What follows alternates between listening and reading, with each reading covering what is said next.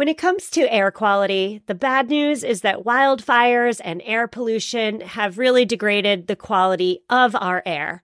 But the good news is that we're all realizing that the quality of our air, and particularly the quality of our indoor air, is really darn important.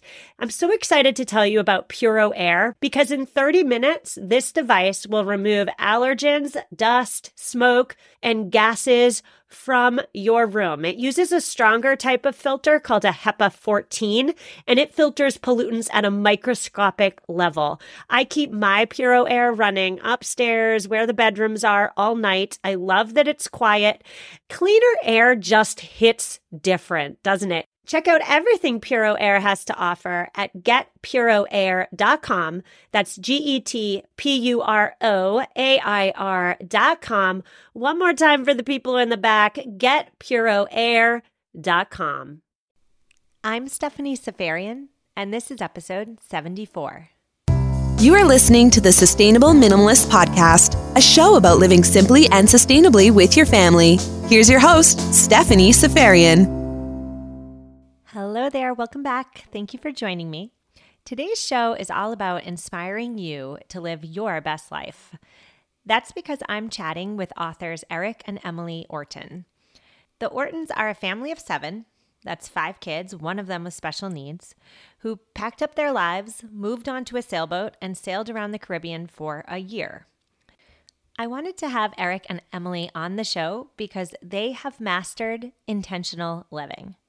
They had a dream, like many of us do, but even more important is that they had the courage, or maybe a better word is they had the grit to make it happen despite encountering many bumps along the way. Today, I'm asking Eric and Emily how exactly they customized their lives to make room for their dreams. We get into what they've learned by living intentional off the grid lives, too. Now, Eric and Emily's book is called Seven at Sea Why a New York City Family Cast Off Convention for a Life Changing Year on a Sailboat. And Eric and Emily have generously brought along a free hardcover copy for one lucky listener today. You can very easily enter to win your free copy in this week's show notes at mamaminimalist.com forward slash 074. Enjoy the interview. Eric and Emily, thank you so much for joining me. How are you doing? Eric, I'll start with you.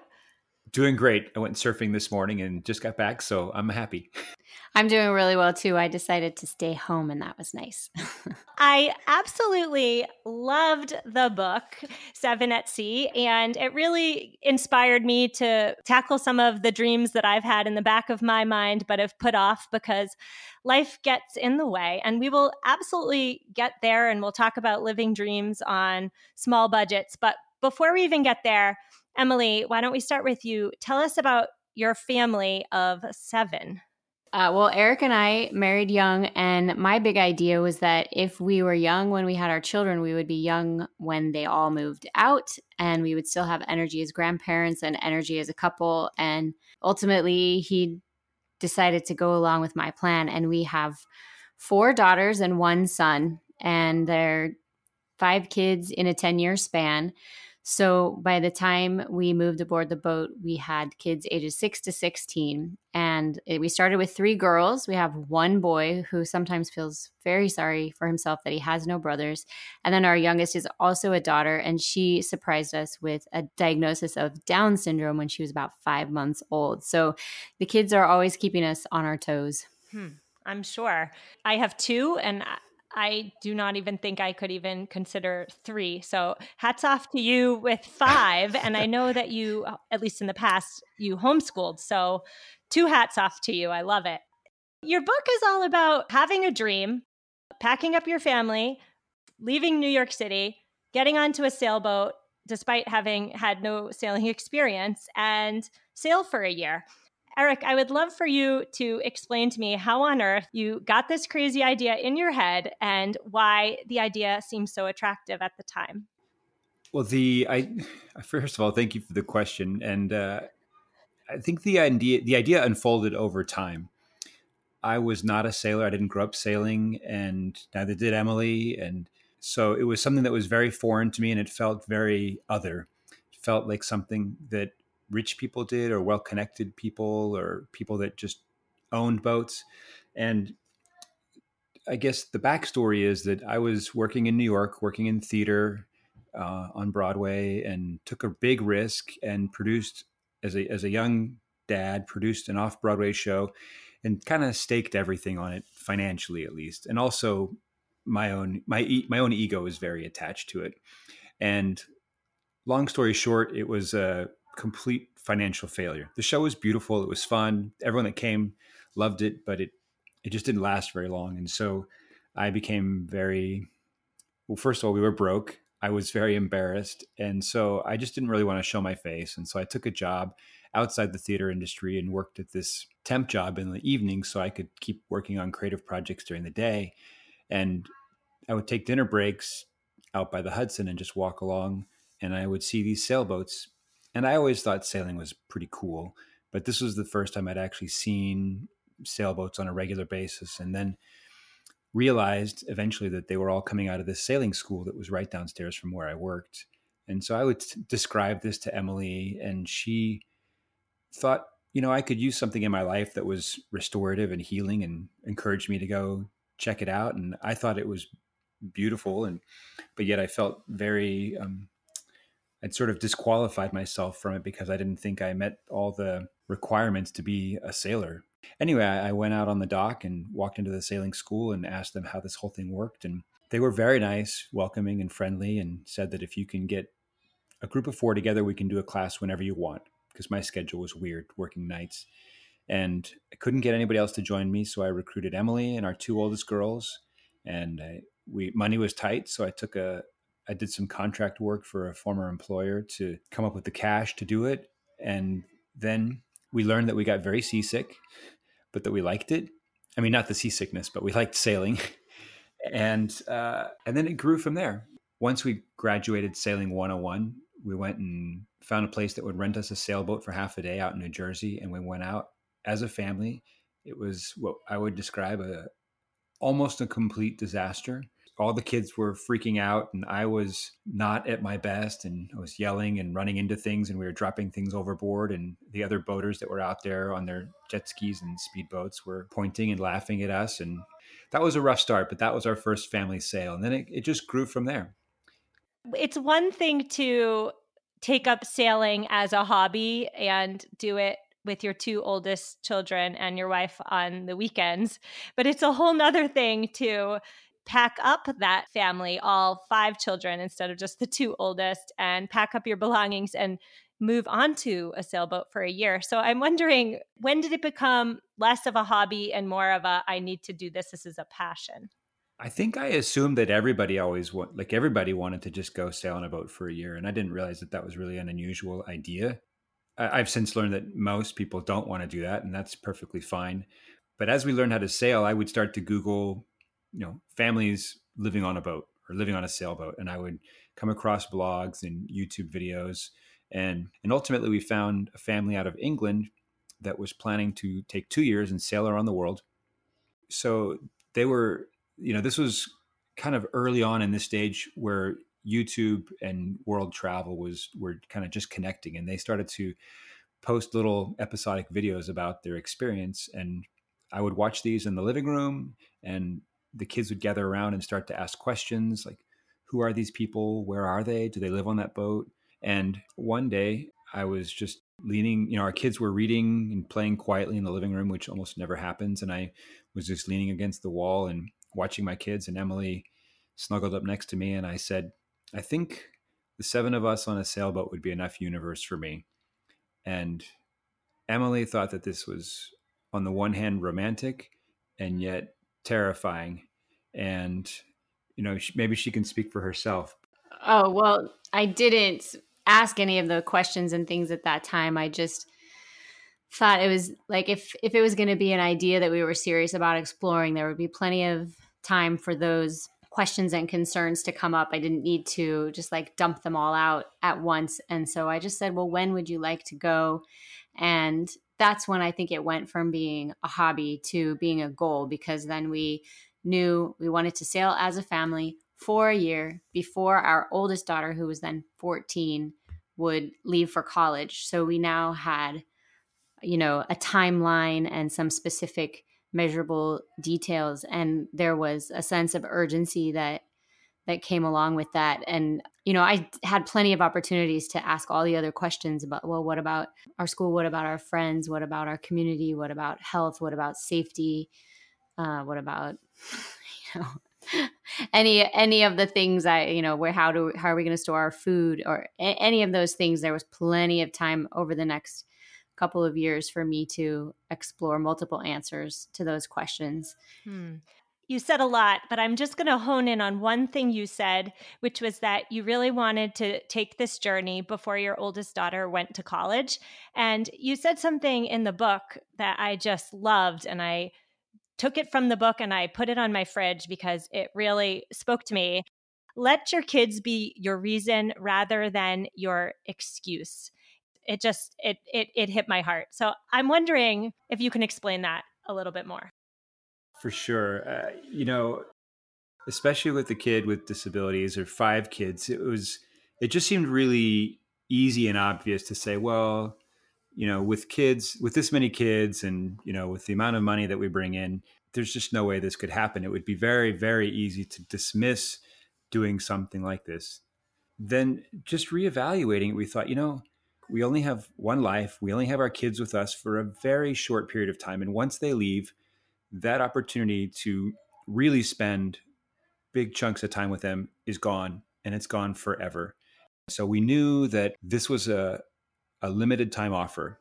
I want to step in here and say um, early on, I saw my sister in law had a calendar on her fridge and it wasn't a monthly calendar. It was like there were a hundred squares and each square represented a year of her life. And she had the squares where she had children colored and then as her children like would leave for school or move out, those would go to half colored squares or empty squares. Not that she stopped being a mother, but just when you could look at it over the course of a lifespan, even if it was like the average lifespan of like 85 or something, you could you could see really clearly how short the amount of time that our children are with us. That is a limiting factor that's a that's a resource you know that that runs out time as family runs out. And so I started doing that myself early on. Like I think our kids were still toddlers and I would always keep one and, and I might project it forward through many years and I would know this is how old each of our kids are going to be at these times and here's when, you know, they're going to start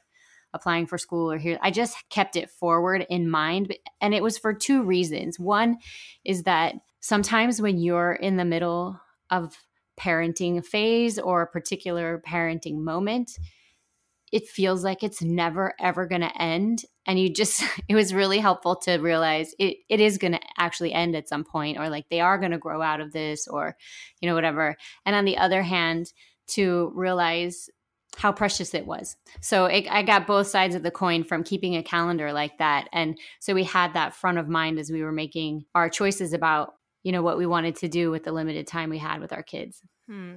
That very popular saying, the days are long, but the years are short, pops into my head when yes. you talk about so that visual. True. But that leads me to ask you when it comes to making a dream happen, I mean, we all have dreams, right? But a lot of people get caught up in the small details and they get so caught up that they just give up or stop before they even start. You had an ambitious dream. What small details came up in that month or two before embarking? But more importantly, how did you handle them? The the number of details that came up in the month prior are astounding. And and going through them would be overwhelming for us and for anybody listening. But the thing is we came upon all of them very gradually and we we didn't take them all on at once because it was 6 years between having this idea and actually going when you come up with an idea or you set a goal or feel or sense what the ambition is that's within you, I think the last thing to do is to try and worry at that point how it's going to happen. Just set that aside for a little while because it's so easy to say, well, I have no idea how this is going to happen, so I'm not even going to dare to think it or dream it.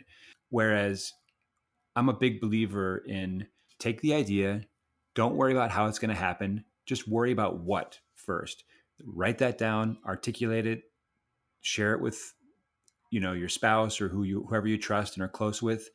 And then very very slowly and incrementally you can go to work on okay well what's a baby step that will help begin this process? And we i believe you know don't do something big. Do a, a lot of little things that add up to something big. I think for us, it came together kind of like a puzzle where we just sort of got the outer edges first and then slowly filled in the middle. And I would say, like, I think that we wouldn't have persisted through every little setback or every little detail or every little problem or big problem that needed to be solved if it had just been any one of us individually. But when Eric would start to get overwhelmed or nervous, then I would be there saying, "Oh, we can do this." And when I would start to feel that way, then he would be there to encourage me. And if both of us were moving too slow, then our kids might jump in and say like, "Are you guys really going to do this?" And so the fact that the dream had spread to the whole family, I think is part of how it actually became successful because there was always somebody carrying the torch and keeping the momentum going forward. And it was usually Eric and I, but everybody did chip in on that. So by the time we got to the to those last couple of months where I'm painting the apartment and washing all the sheets and moving our journals and tax papers to his parents' basement and like running to Target for plastic bins we can take on the airplane and then the airport's suddenly telling us we're not allowed to use those kind of bins as luggage and no you can't get on this flight. And we're like can you please just call the next airport supervisor? And we have like a kid throwing up over here you know like as all of those things you know came together obviously the easiest thing to do is go home and turn on Netflix and I love Netflix it's nothing against Netflix but just there were definitely times when we were like, man, I never want to do a hard thing again in my whole life. But that doesn't last very long because as humans, I think we toggle back and forth between wanting to be really comfortable and then wanting to like try something new and try to like make ourselves uncomfortable. And then once we get in that uncomfortable space, our new goal becomes getting comfortable there. You talk a lot about your finances in the book, and we haven't covered them yet tonight, but I know I have listeners listening who assume that, well, this may have been easy for you to do because of finances. You have it, we don't, so we can't dream big. And I'm wondering, Eric, maybe you could take this on. Do you have to be wealthy to achieve your big dreams? I think the answer is no. A question that we adopted early on in our marriage was we don't, in the Orton family, we do not say we can't afford something. We say, how can we afford something? Because saying you can't afford something is is kind of a lazy mindset, and uh, and that might sound a little harsh, but it just kind of says, "Oh, I'm I'm going to check out, and I'm I'm automatically disqualifying myself because I oh we can't afford it." And I know parents say that to their kids all the time. It's it's a very normal phrase, and and we've said it often, but we we you know we've weaned it out of our vocabulary, and we say, "How can we afford it?" Because then that really ignites creativity your mind goes to work and you begin solving problems and coming up with solutions. And uh, we have had, you know, at that time, statistically average income for the state of New York. And but a big family. But a, but a, so yeah, a big family on an average income in a very expensive city. Uh, yeah. So and I guess an example was I couldn't afford to rent sailboats to go out and practice. But once I had my certification, all my friends thought it was cool and wanted to go sailing. And I was like, okay, you guys cover the cost of the boat. I'm going to captain. And so then I wasn't paying for the sailboats. They were, but I was getting practice. It's really about becoming creative in how you um, accomplish things because the easiest method is just to have the money and spend money. But it's also, I think, the least satisfying.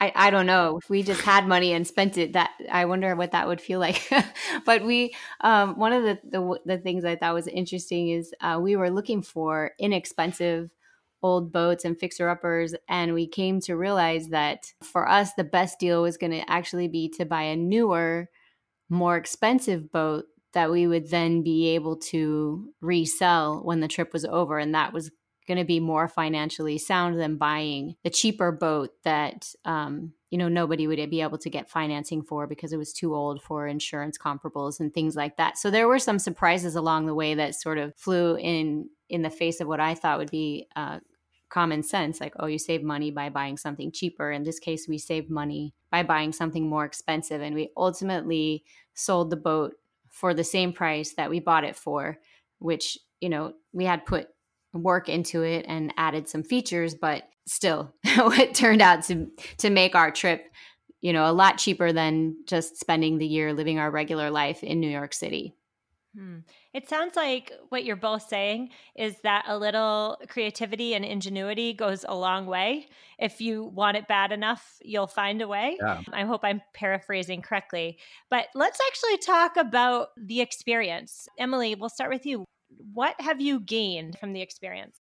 I came to feel somewhat amphibious. I came to feel competent on land or on water, which opened up a, a huge um, amount of the planet to me that was previously closed, largely because I was actually just afraid of water, afraid of deep water, afraid of what was under there and all that unknown stuff. I grew up in the kind of a landlocked place, and my family trips growing up were usually to visit, you know, whatever relatives around it. We didn't, we weren't like uh, explorers in that sense. And so um, that was all really new and exciting for me, and it made me just feel a lot more confident as I like learned to snorkel, and I've since uh, become scuba certified. And so a lot of places, like Eric talked about before, things we disqualify ourselves from. As I worked past those fears, and it opened up all these things that I actually really loved, hiding behind that you know door number three what's behind my fear these awesome experiences in in water and in places surrounded by water. So for me, I gained a lot of um, just being comfortable in new places. You know, I just felt like really strong. I felt really capable, like being able to wash my family's laundry by hand and lug my groceries home on my back or, you know, just taking care of problems as they came. It just, yeah, it made me feel really capable. And we talk about three kinds of confidence. One is competence, just of learning new skills and the confidence that comes from credibility because we actually did what we said we were going to do and then um, the last one probably the best one for me i don't i don't know how it is for every other human being um, or every other mom but i find that i tended to be kind of um, controlling like I, I wanted to have control i felt like knowing what was going to happen next and sort of manipulating the variables would would bring this sense of safety but that wasn't really possible as we were dealing with weather and the ocean. And it's actually sort of a myth I think we tell ourselves about our, our kids. We, re- we really don't have control there either. So the sense of calm came as I realized I didn't have to know what was going to happen and like we could just face each moment as it presented itself. We could have a broad strokes idea and then we would figure out the details as we move forward. Emily, I have to tell you, as I was reading the book, I was silently and sometimes not so silently cheering you on. well, as a fellow mom, I just thought you had so much courage going out on this boat.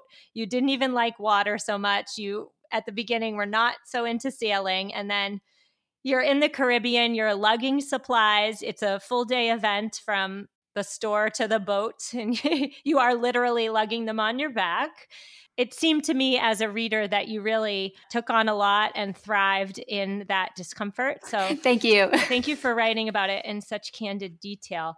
But Eric, I want to ask you the same question. What do you think you took away from the experience? Oh, Emily already stole all the good answers. um, I don't think I don't think we learned what we, we I don't think we figured out what we learned until we got back and actually took time to write the book. And I would say that was one of the reasons we wrote the book was that we to articulate the ideas that come into our lives. And I guess I would reiterate what Emily said, which is just that we've become very comfortable with uncertainty and we've become not relaxed, but unflustered perhaps by big twists in our lives. And and I guess as an example might be that right now we're we're planning to go to New Zealand at, we're we're house sitting in Hawaii and we're planning to go to New Zealand and it was sort of a last minute decision. It's Friday and we bought the tickets 4 days ago and we just said okay well let's you know but we don't know how we're going to afford it exactly so let's go online and look around for house sitting gigs and turns out we've already had a Skype session with this lovely couple who runs a bed and breakfast that they close down for the winter and they go visit their kids in Europe and and it's winter in New Zealand. It's right winter now. there, yeah, on the other side of the planet, and so we're going to look after their horses and sheep and their dog and aside from that we just don't know other than you know we're going to go there and we're, we've bought one way tickets and we have to be back in new york in the fall because we have some speaking engagements that we're committed to but other than that it's pretty open and and we've come to really enjoy that and i was very very much a worrier. I don't know if that comes through in the book or not but i had a, i felt a lot of stress and concern especially financially and i felt a lot of responsibility for running the boat and making sure that it was safe and taking care of my family. And the transition that i think emily was describing where we've become comfortable we let things emerge. Before we used to worry a lot about how things would turn out and now we just wonder. We just say you know i wonder how it's going to turn out. I wonder what solution is going to present itself. I wonder what we'll figure out. And replacing worry with wonder has become our new approach. And and so far we're liking it a lot. I think that's a great, yeah, great thing for for your minimalists out there or your declutterers to say like what sort of styles of thinking are covering up my my opportunities for for joy or for creativity or for exploration and yeah, worry is like the biggest brain clutter. Like it's better Oh, to just clear that all out and you'd be amazed at what comes into its space. I love that. Replace worry with wonder. I'm stealing it. I will credit you whatever I use it, but that's that's that that I think summarizes your essence right there. I I guess I have to ask though, do you feel as though your children too have learned to embrace uncertainty from the experience? I think that answer is absolutely yes. Uh, the oldest one said, I don't think living on a sailboat changed who I am, but I think it made me more myself. And then our younger one, the night she's 19 now, um, 20 now, actually just turned 20, but she was 15 on this boat trip. And she said, living aboard the sailboat made me more comfortable being uncomfortable. And I think that is like a huge thing to go forward in life with. So it really has been awesome for our kids, and they've just taken so many brave steps since then. And it's been a joy to watch them. And just jumping in here, I think a proud moment for me as a dad was when Karina, our oldest, decided to go do a study abroad in Europe. And she did this whole literature and landscapes thing where they hiked from Scotland down to England, visiting literary locations, people who had written stuff. And, but then, you know, she was she like, I'm in Europe. I should go see some other things. And so she went to Paris with a few friends, I think two other friends, and they had to peel off. And we knew through a, a friend of a friend, somebody was in southern France, and they said, "Yeah, she can come stay here." And she ended up spending another what was it, month or six weeks? Like a week in France, a week in Switzerland, a few days in Germany. And then she, I think she met up with family in, In- Finland and got like a, a ferry ride to St. Petersburg. And then, yeah, met, she just like went for it. yeah, so she's you know like what was it, 18, 19 year old kid, and she's just traipsing around Europe on her own, and you know figuring out her own trains and connections and. And not that it's all about traveling Europe or something like Definitely that, but, not but about just that she had this confidence to venture out into the world and ask what could go right and knew that she could figure things out and just trusted that things would emerge. And for her, they did. And so I guess to go back to your original question, we don't want our kids to feel like they want need to do the same things that we're doing, but we would like the we're we're happy that they're taking the same approach into the things that interest them. Hmm. It sounds like at least your oldest has gained a quiet confidence that she can put herself in Hmm. uncomfortable positions and trust in herself to get herself out of them. And I think as a parent, I mean, my kids are nowhere near traveling Europe alone or doing anything alone.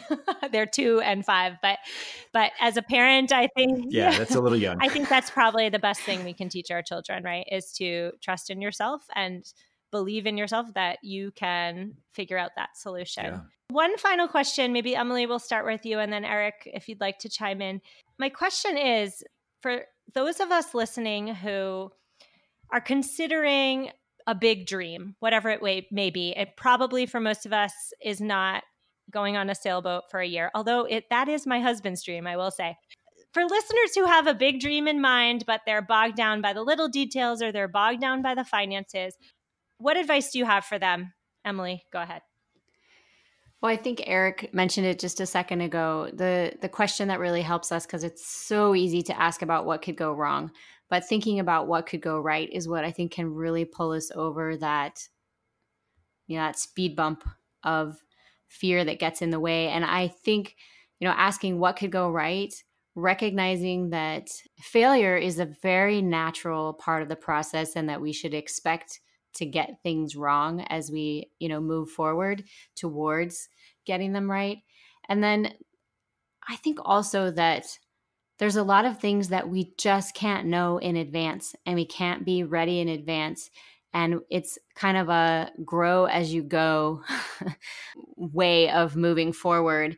Um, I know, like, for me, living on a boat was not my big dream, but my huge, overpowering, and overwhelming dream since I was very little was always to become a mother. And I was so lucky to be able to have that happen in my life. It's not something that everyone just gets because they want it. And I could have had all those same fears about, well, what about all the details? Or what if I won't be a very good mom? Or what about the expense, you know, and things like that. And I heard two women talking one time to, about being a mom and saying like, "Oh, well, I'm just not ready," and and I had to kind of laugh to myself inside as I stood in that line with three little kids because like, "Oh, you're never going to be ready." And I think whatever your big dream is, like, you are never going to be ready. Just you have to go, and and the doing is what qualifies you. I would say that for something that that you that you want to do, if it's if it's a big enough dream, nobody's ever going to invite you to do it it's something where you really have to take the reins and take the initiative. So there's never going to be an invitation to do it. There's never going to be a, a right time or a good time to do it. It's never going to be convenient and there's never going to be enough money.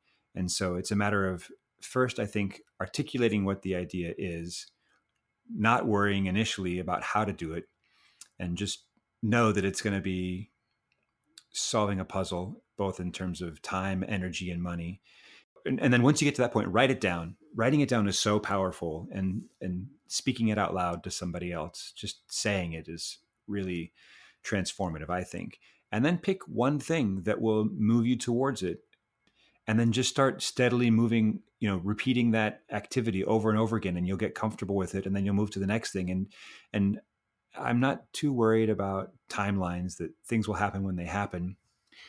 I think moving steadily in, in that direction, and I guess for me, I've seen that happen in so many different ways in my life, not just this boat trip. It's happened with my own physical health. It's happened with big, ambitious rock climbs that I've wanted to do. It happened with the sailboat. And honestly, it's how we wrote the book. I just said, I'm going to go to my desk and these are my, these are my times to write. And I'm just going to do it every day. And, and Emily and I teamed up on it. And there was no one magical moment. It was just a series of lots of steady incremental steps I I read about a guy who has a, a speech called like 236,000 steps to success. And I'm like, that's real.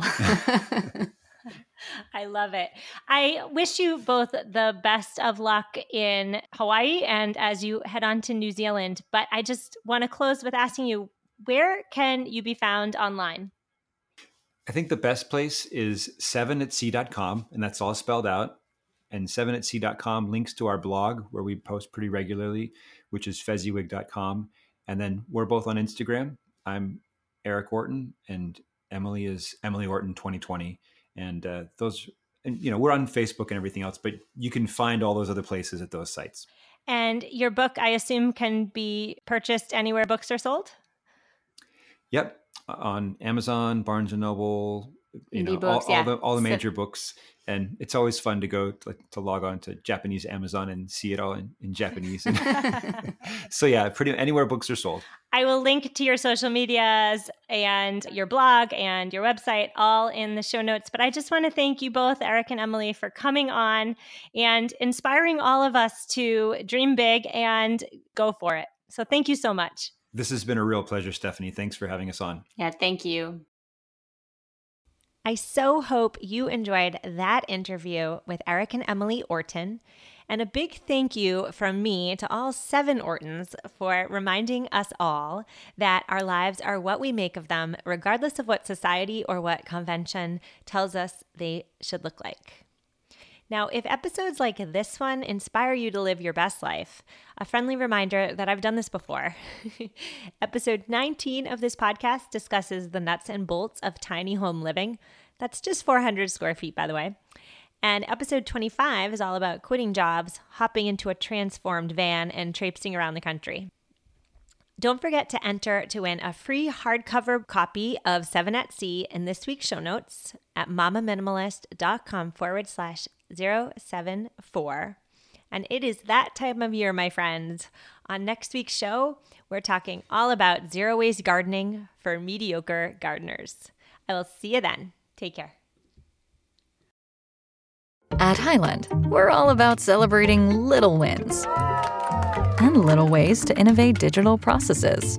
There's no customer pain point too small for us to help with. Maybe that's why more than half of the Fortune 100 looks to Hyland to connect their content and data, improve processes, and turn little efficiencies into big wins for their customers and clients. Hyland, intelligent content solutions for innovators everywhere at hyland.com.